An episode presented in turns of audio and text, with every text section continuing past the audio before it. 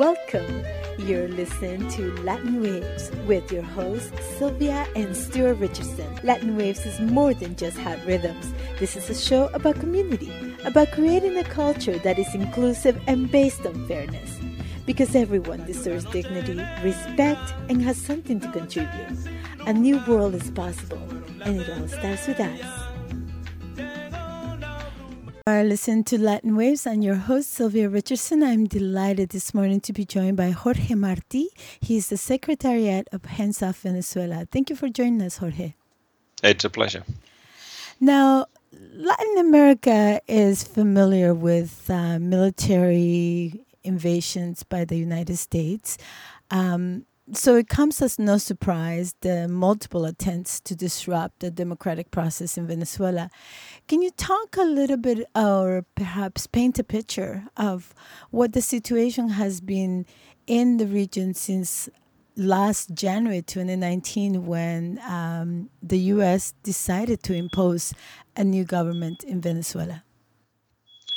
Uh, yes, as you say, it's uh, one year now since uh, the latest attempt by the United States to remove the government of uh, Venezuela. Uh, we we should remember that this this started in January 2019 when Juan Guaido, the president of the National Assembly, declared himself, proclaimed himself to be the president of Venezuela, and he was immediately recognized by Trump even though he had no no legitimacy to proclaim himself as president. And this was the beginning of a process which lasted five or six months of intense pressure from the United States to achieve regime change in Venezuela. And this involved all sorts of things.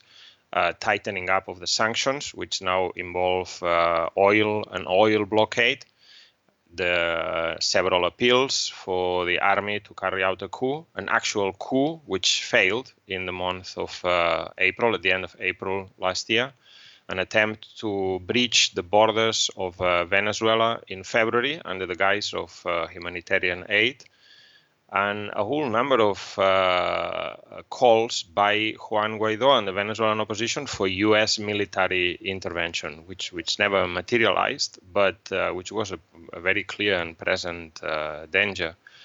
After six months, however, Juan Guaido had completely failed in his attempts, which were as as a matter of fact, attempts by the United States. He he was just the executor, if you want, or or the puppet, which was uh, acting on behalf of uh, Washington, and he had completely failed. They had miscalculated a whole number of things. He had miscalculated how loyal the army was to the elected government of uh, Maduro. They had miscalculated the anti-imperialist feeling of the Venezuelan people who came out on the streets in the in the millions against this uh, attempted uh, regime change.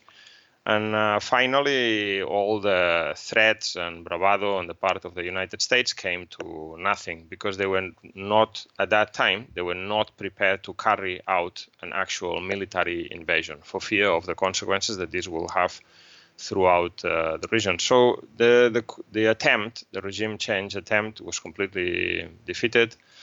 At the beginning of this year, 2020, Juan Guaido went on a tour a number of European and, and, North American capitals, and he tried to shore up support for his for his initiative. At that time, he was in a very bad state. It had been proven that he had used the services of Colombian paramilitary narco traffickers in order to cross the border on a couple of occasions. He had been accused by his own friends in the Venezuelan opposition of uh, embezzlement of money that was supposed to go to humanitarian aid. And he, he was in a serious crisis. So he then decided to go on a tour of his sponsors in uh, Europe, London, in, uh, in Washington, and uh, Ottawa, and to try to shore up support for his uh, campaign. But, but this didn't really work very much. But in the last month or so, maybe month, two months, uh, we have seen uh, stepping up of the campaign again, the campaign against uh, the Venezuelan government. We have seen a number of different things. The U.S. has now put um, President Maduro and a number of uh, government officials on a most wanted list and has offered a reward of up to 15 million uh, dollars to anyone who offers information that will lead to the cap to their capture and, and handing over to the United States. That's one.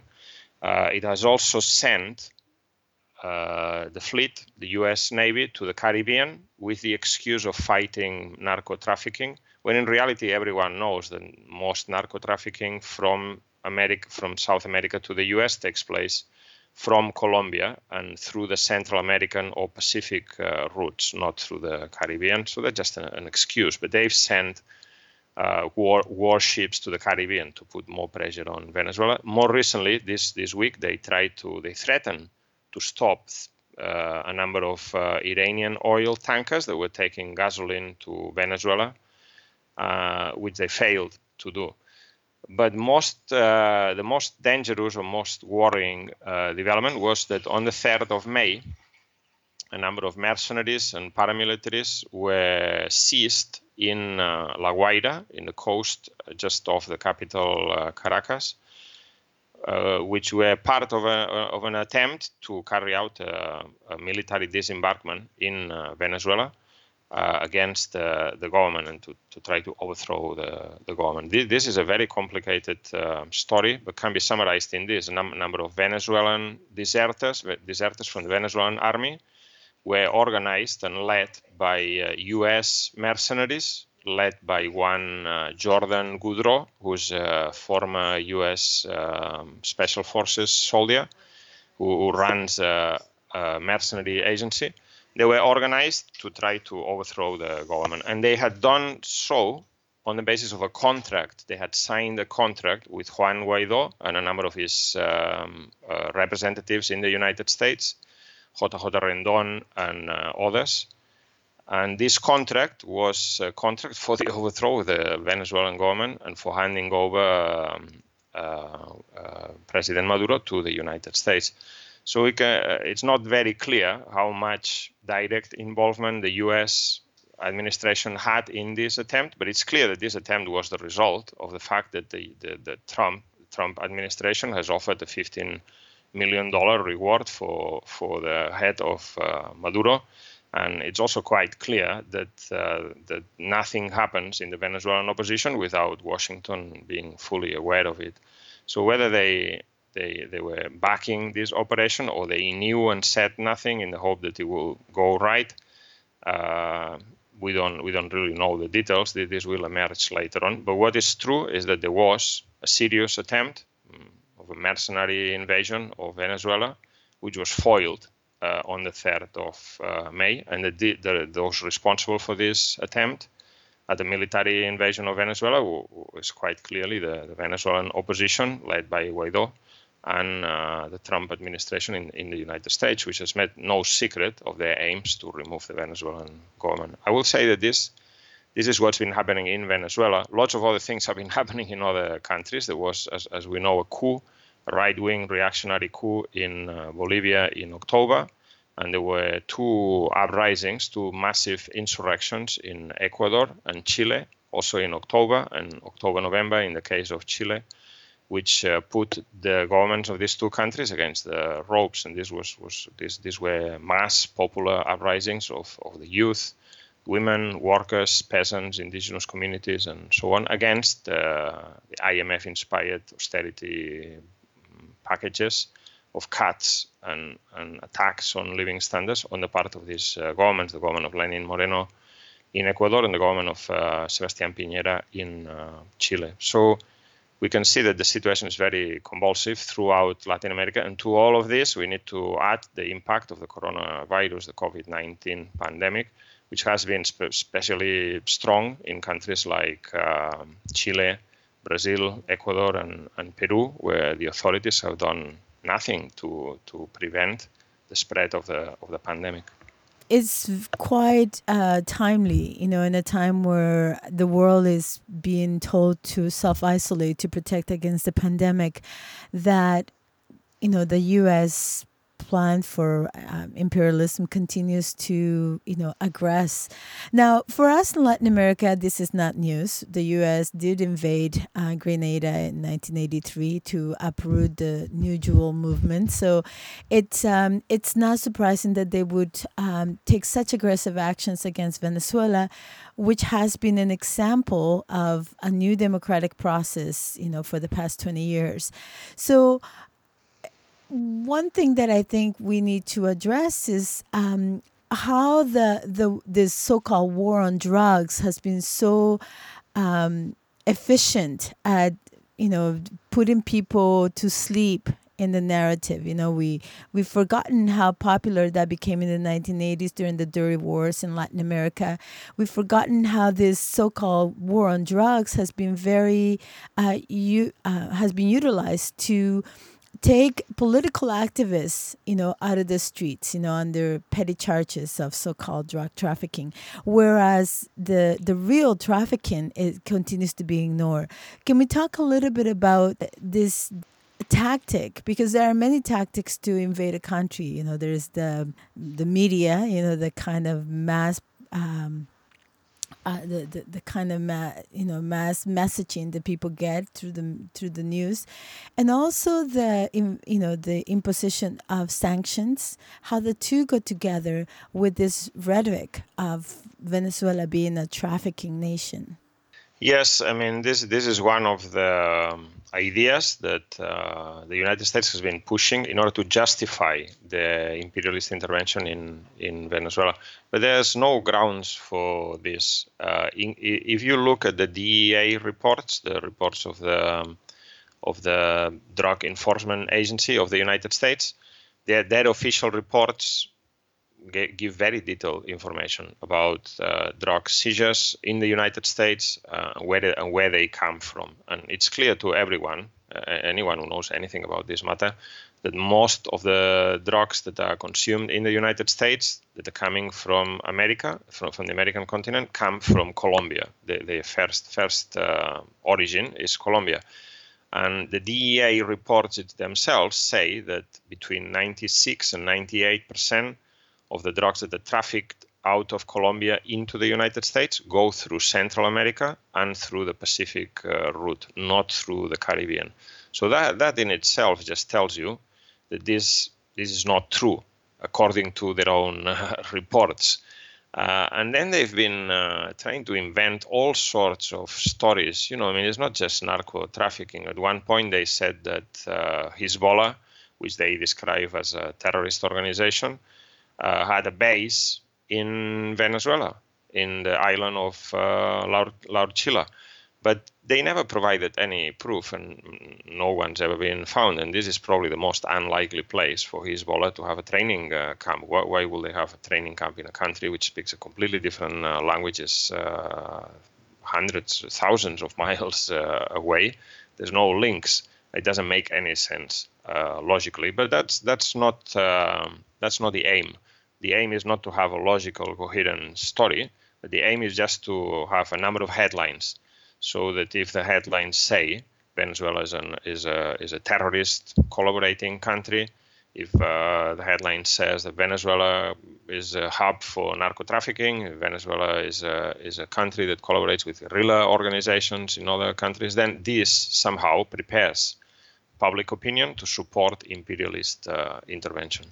But I mean, uh, it's up to the United States to present any proof or any evidence that they might have about these things, and they have never, never been able to present uh, evidence. Uh, on the contrary, as I say, their own reports from their own agencies, in this case the DEA, clearly state that 98% of drugs that trafficked from Colombia into the United States, they do so through Central America and through the Pacific uh, route. And in fact, it's, it's quite ironic, if you want, that the Colombian government, which is a right-wing uh, reactionary government of uh, of Ivan Duque, is a close ally of the United States, and uh, it's quite clear that the government has not done enough to eradicate uh, drug trafficking, uh, and in fact, that government agencies are involved in in this. Uh, they are either participant or complicit in the drug trade from uh, Colombia. It couldn't happen in any other way. And uh, nevertheless, the attitude of the of Washington towards the Colombian government is one of friendship and close collaboration, while uh, they they they charge the the Venezuelan government, which is uh, innocent from any of this, with uh, narco trafficking. It doesn't make any sense. It's also well known that there were no weapons of mass destruction in Iraq. You know that led to that invasion, and there is no um, trafficking happening in Venezuela. One thing that we need to point out, though, is that this the United States has tried um, in the era of you know um, mass communication people are also communicating. We're also more aware and more attuned to the tactics of imperialism.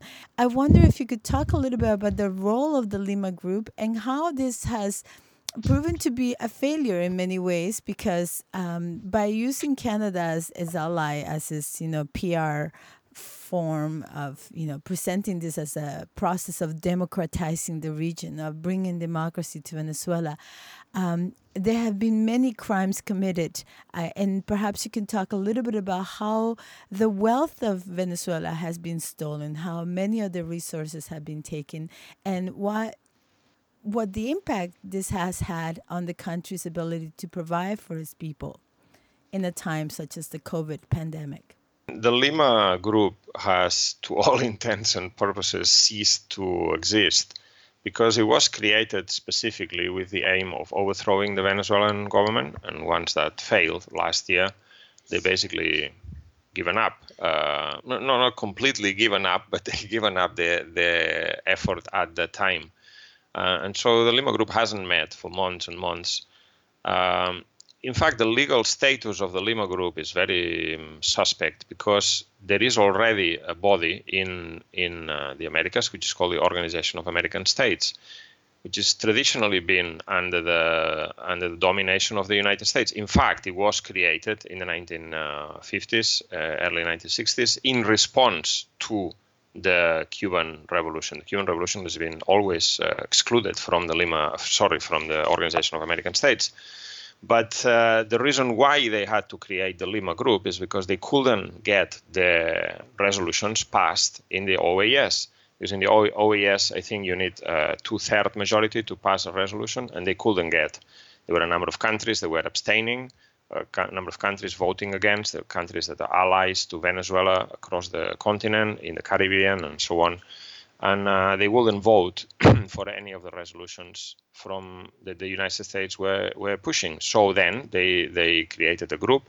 The only thing that was uniting the countries in the Lima group was that they were opposed to the Venezuelan government and they wanted to use extra legal uh, methods to remove it. So that's all that united them. Uh, this this is a list of who's who in the most reactionary countries in the continent, Canada included. Um, and the other point about the humanitarian aid and, and the money uh, and so on, this, this, is a very scandalous uh, situation. For instance, the IMF offered third world countries uh, a certain amount of money to deal with a with a COVID-19 pandemic, and, and unlike other IMF funds in the past, this came with no conditionalities and very favorable uh, terms. This wasn't a big amount of money, but it was an offer that was that was made at the, at the time two months ago. Venezuela applied for this for this money and uh, it was rejected.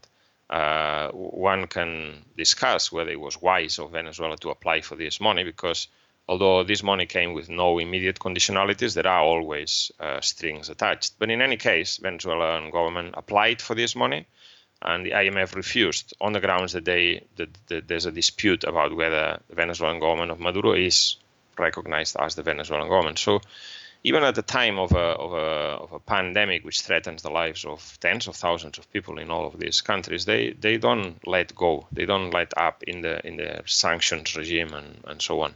There's another aspect which is not very very well known, which is that the, the Bank of England here in, in London is withholding 1.2 billion uh, pounds, um, which is about 1.5 billion dollars in Venezuelan gold, which is deposited in the Bank of England for safekeeping, but they're refusing to give it to the Venezuelan uh, government. And there's now a legal dispute which started a couple of weeks ago.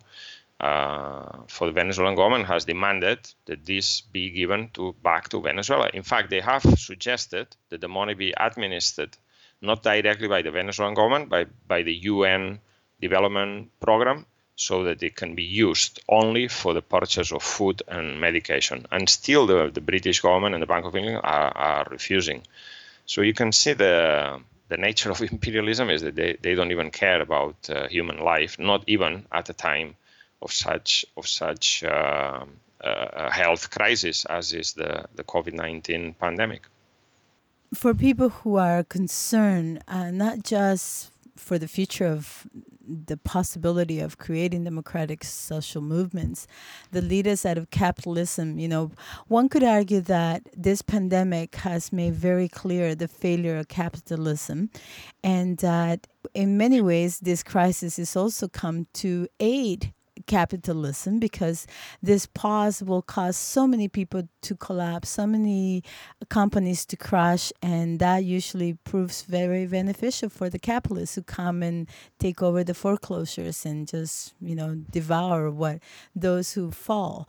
Um, so I wonder if you could talk a little bit about how do we not only keep the dream alive that a different world is possible, that we can co create a society that is just, where people have the right to elect the government they elect and the right to govern, to self govern themselves. You know, in, the face of such imperialistic aggression um, that seems so prevalent and never ending. Yes, I will. I will say that um, the the COVID nineteen pandemic and the way it's been dealt with by, by governments around the world has revealed the real nature of capitalism. First, first of all, because if it had not been for decades of austerity and cuts in healthcare and, and social protection networks, uh, the world would have been much better prepared, much ready to to deal with the pandemic. Second, because everywhere the governments have prioritized the profits of the capitalists before the lives of uh, people, for instance, in relation to the lockdown. In many countries, industry continued to work, the construction sites continued to work in conditions where it is impossible to keep uh, social distancing and prevent the, the contagion, only because this was um, this was profitable to keep these these these places of work uh, open. Uh, and when people have to stay at home, who who who pays for their for their wages? And in fact, what we've seen during this crisis is a massive transfer of money from the states, uh, from the government budgets to the capitalist uh, companies, and, and this will have to be paid one way or another by working people later on in the form of austerity, in the form of taxes, in the form of cuts and, and so on. So I think that this pandemic has also created a situation where this has been clear, this, this nature of capitalism has been made clear to millions of people who previously were not particularly interested in politics. And it's created uh, a mood which will be reflected sooner or later in political uh, action. There's been a transformation of the consciousness of millions of people. I think it is very favorable time for the struggle for a better society. And a better society basically means that we use the resources that already exist human, material, technological resources uh, in a democratic way in the benefit of the interest of the majority of the population, not, not the interest of a small minority, small handful of unelected, unaccountable uh, parasites. This is what a best, better society means, in, in my opinion and that's what socialism that's what socialism means. I, I think for us it's also good to remember that the year 2020 began with an energy of uh, revolution. You know, when we see countries around Venezuela also rising up and turning against, you know, neoliberal governments and putting them on notice. You know, we are the people and we will choose the government.